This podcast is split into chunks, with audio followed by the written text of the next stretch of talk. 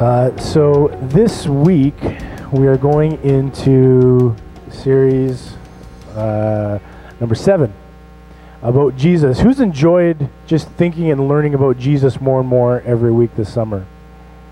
Amen. Amen.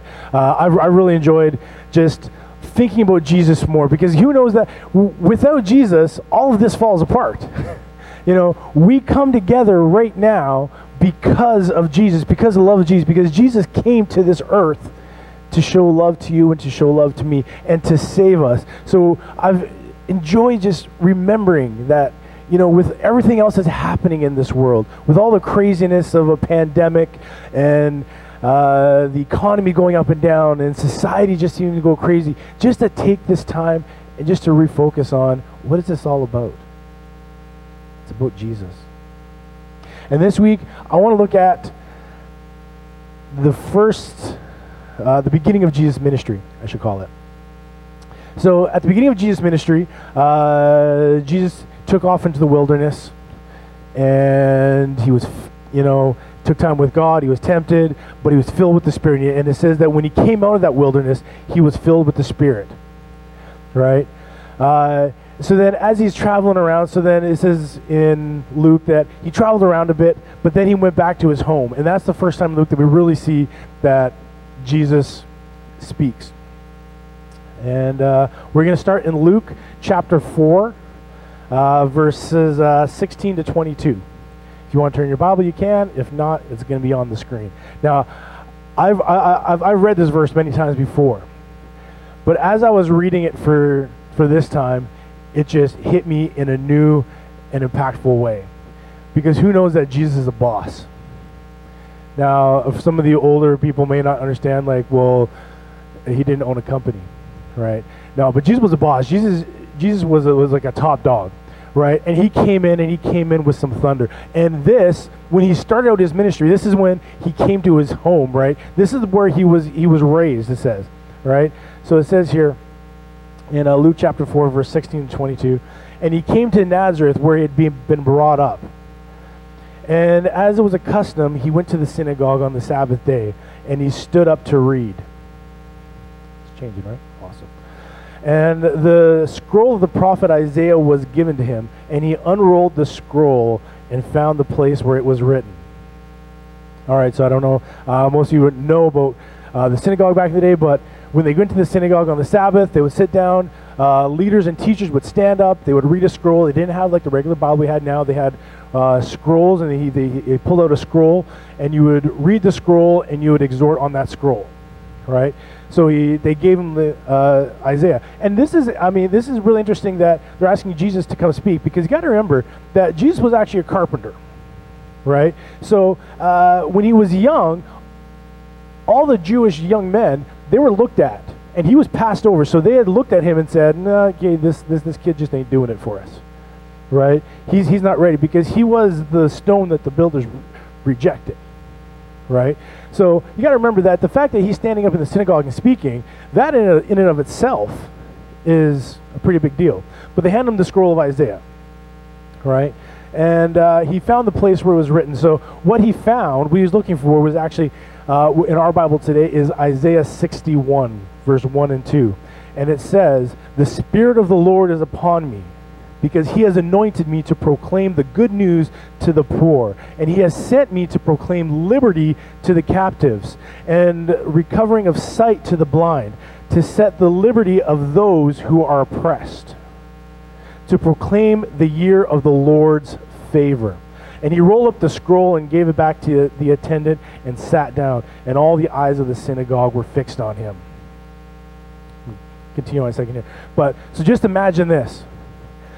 Jesus is there. They're like, hey, here's a scroll. Read. He was like, all right, I'm going to read this one. And he searched down through the scroll and he found the place where he knew that he wanted to read from. And he reads this scroll right? And if you look at in Isaiah 61, this is talking about the year of the Lord. This is the God's coming. This is when the children of Israel can be brought up. The Messiah is coming, right? This is all about the prophecy of when the Messiah is coming. So the fact that he read this, they're like, okay, why are you reading this? This is interesting. So he reads it, rolls it up, gives it back, sits down. And everyone in the synagogue is like, well, what's up with this guy? What is this? So he says, he sat down and all the eyes were fixed on him. And he began to say to them, Today, this scripture is fulfilled in your hearing. You guys understand the power of what he just said there? Are you, are you feeling this? This is, this is an amazing moment in Scripture. Jesus has just proclaimed that the Messiah has come. That this time that all of Israel has been waiting for has been dying to, to come together. He's like, this has happened now. And all spoke well of him and marveled at the gracious words that were coming from his mouth. And they said, Isn't this Joseph's son?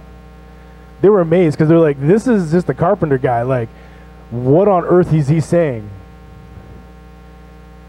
Jesus took this moment. This was Jesus' mic drop.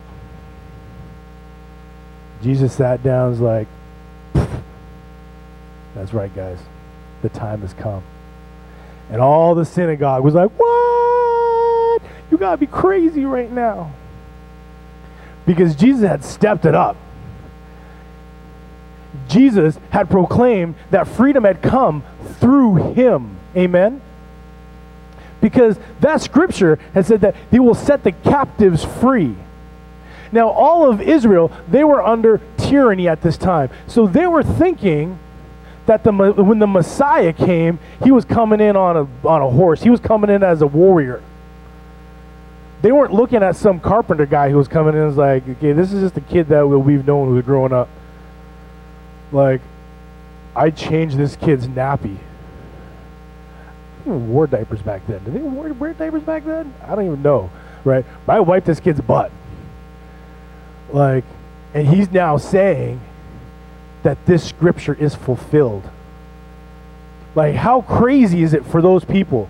So Jesus has now proclaimed that freedom has come through through them. So the, the, the, the, Jewish people were like, they were thinking that Jesus was talking about he was coming in to bring war. That he was coming to free them physically. But that's not what Jesus was saying. We know that today. But they didn't understand that back then. So what exactly was Jesus was, was, he talking about? If he's bringing freedom and it's not the physical bondage because they were under tyranny, right? What, were, what was he talking about then? What kind of freedom was he talking about? And this was asked because throughout the whole New Testament, it's said again and again, he brings freedom. He brings freedom. in John chapter 8, they actually had the same question. What kind of freedom are you talking about? So Jesus said to the Jews who so Jesus said to the Jews who had believed in him, "If you abide in my word, you are truly my disciples, and you will know the truth, and the truth will set you free." And they answered him, uh, "We're the offspring of Abraham." and we have never been enslaved to anyone. How is that you say we, that you will become free? So they're like, we're not slaves right now. What freedom are you talking about? And Jesus answered them, Truly, truly, I say to you, everyone who practices sin is a slave to sin. Jesus wasn't talking about physical slavery. He wasn't talking about being bound physically, being captive physically. Because that is, I mean, it, it's important, but it's so much less important than the physical, than the uh, spiritual man. And he's saying, You are bound spiritually. You may not be bound physically, but spiritually, you are bound by this sin. So then we ought to ask ourselves what is sin? Does anyone really stop and really think about that? I mean, if you were raised in the church, you just always know and don't sin. Even if you weren't raised in the church, you always been known to don't sin. But oh, a sin is this, a sin is that. But what is sin really? What did God really come to free us from? So the word sin actually comes from archery. A lot of you know this, some of you don't know this. So the word sin is actually to miss the mark. So if, if you're in archery, right, and you're shooting an arrow and you're aiming for your bullseye and you shoot just like I would, probably not hit the target at all, let alone the bullseye, right? That would be a sin because I did not hit what I was aiming at. The purpose for me drawing back that bow and shooting that arrow was to hit the mark. And when I did not hit the mark, it was a sin. So then, what is sin for us? Sin is for us not hitting the mark, to miss the mark. Well, what does that have to do with us? What is our mark? What are we, what are we aiming at? What exactly it is that we are looking for?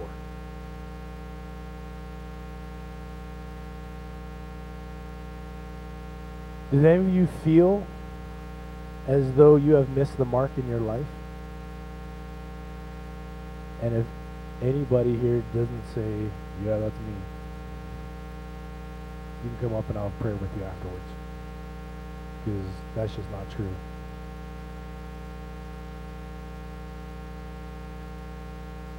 We were made for a purpose. And when we don't fulfill that purpose, we are missing the mark. And without Jesus Christ in our life, there's no way you can completely hit the mark of your life. So a sin is when you're not doing what you were called to do. And every single one of you in this room, every single person on this planet was called to worship God. We were created for the purpose to glorify God. Can I get an amen? You were created to glorify God. And when we do things that do not glorify God, that is a sin. That is us not missing the mark. That is us not fulfilling what God has created us to do. Paul talks about this in Galatians. In Galatians, he's talking to a church that's just kind of messed up. And he's laying it out for them. He says, For freedom, Christ has set us free. Stand firm, therefore, and do not submit again to the yoke of slavery. So when Jesus came to free us, he came to for so that we can shed that yoke of slavery. Now, what does that look like in our in our lives today? What is that yoke of slavery today? It's when we're doing our own passions. When we're trying to fulfill our purpose, because everyone knows that everything we do in life, you're really just trying to find happiness. And when you step out and you try to find happiness without Christ, without Jesus, all you're doing is finding sorrow. It may give you happiness for a second, but because you're not fulfilled in your purpose, because you're not doing what you were made to do, because God has made you to glorify Him, when you don't do that, you will never find true happiness. If you do not know Jesus today, then I can tell you with 100% certainty that Jesus has come to free you, and that freedom is a freedom from sin. And that freedom from sin is going to give you purpose because you will be able to fulfill the purpose that God has placed on your life. And the purpose that God has placed on your life is to glorify Him with all you have. Can I get an amen? I know it's hot outside, but it's cool in here. So let's heat it up in here with an amen. God is asking to give you purpose. God is asking, saying, I want you to fulfill everything that you were created for.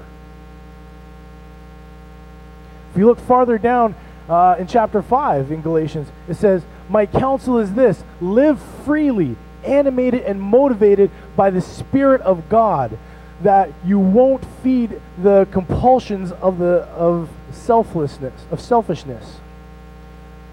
For there is a root of sin, uh, for there is a root of sin, self-interest in us that is at odds with the free spirit. Just as the spirit is incomplete with selfishness, these two ways of life are antithetical. So that you cannot live at times one way and at times another way according to how you feel on any given day.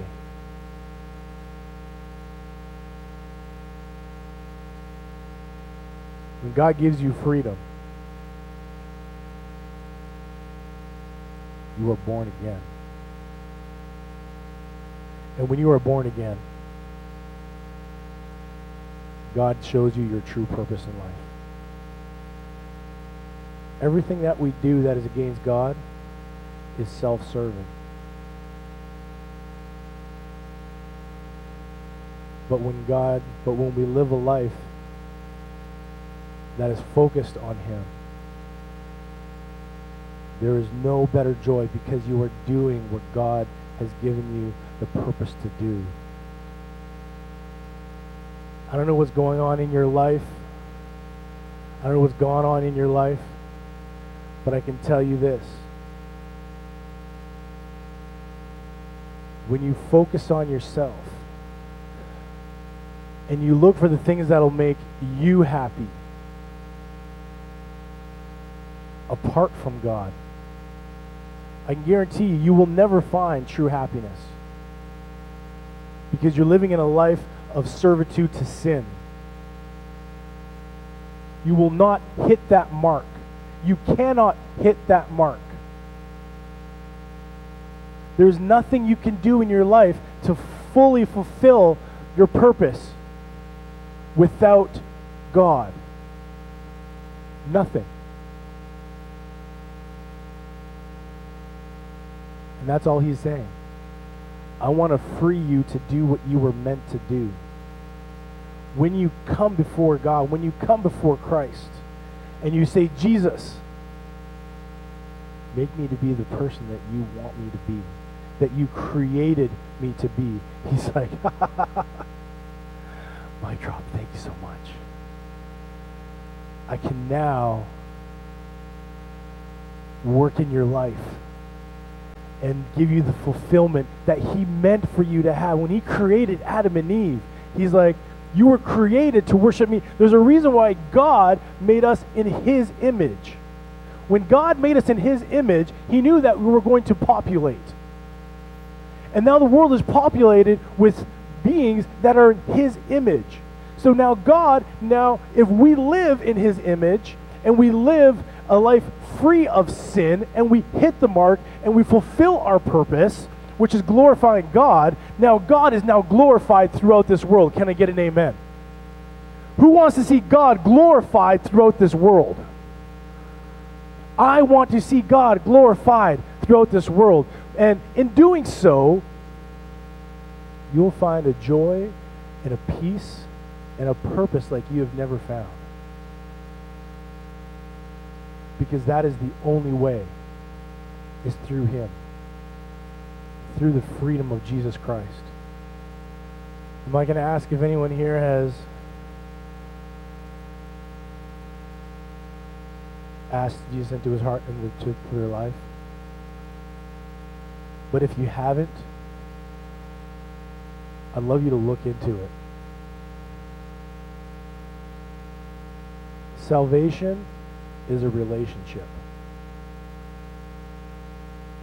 It's not a one moment thing.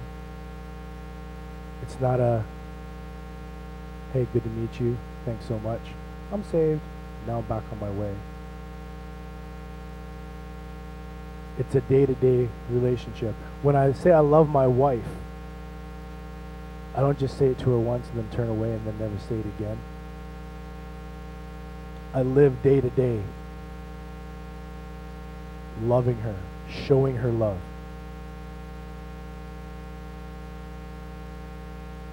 That is what Jesus is asking of you. to meet him, to be free to fulfill your purpose, the, what you were created for. If you don't know that purpose right now, and you haven't felt that freedom of fulfilling the purpose of your life, I'd love to have a conversation with you so that you can get to know the Jesus that I know. Because he wants to know you. If you do know him and you have met this boss named Jesus, it's a day to day thing. We need to die to ourselves daily because we live in a sinful world. Our bodies, our self, is going to be fighting against us. It wants to enslave us. But Jesus is saying, I've given you the freedom. Just like Paul said, you can't live in both camps. You must die to yourself daily to find that purpose. And sometimes we look at our lives and go, Well, I know Jesus, I've met Jesus, and I'm not that happy.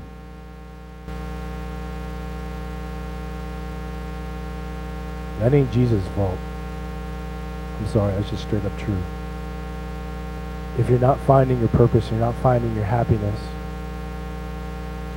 it's because you need to come to Him again and say, Jesus, free me again. Help me find my purpose in you again. And He'll do it every time. I know from experience because I've missed the mark many a times on many a things. And he continues to say, It's all right, Jay. I'll take that arrow and I'll hit the mark for you. I pray that God continues to give you the freedom and the purpose in your life because it's what he came to do. He fulfilled that scroll. He might drop them and said, This is the year of the Lord. I'm here. Deal with it. The world was changed. And your life can and will be changed. I need band to come back up. So I pray that this week, I'm not going to do a sinner's prayer, but I am going to ask you to look into this relationship. If you want to ask me and you're like, hey, I don't, uh, I don't know this Jesus guy. You're talking about freedom, you're talking about purpose. I feel kind of lost in life because there's a whole generation out there that is just searching. They're so lost because they don't know their purpose in life. And if you're part of that, come talk to me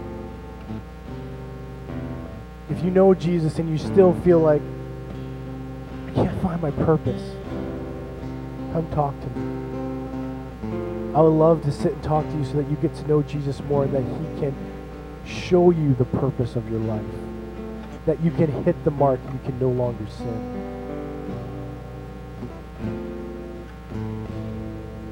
Take a second and we'll pray.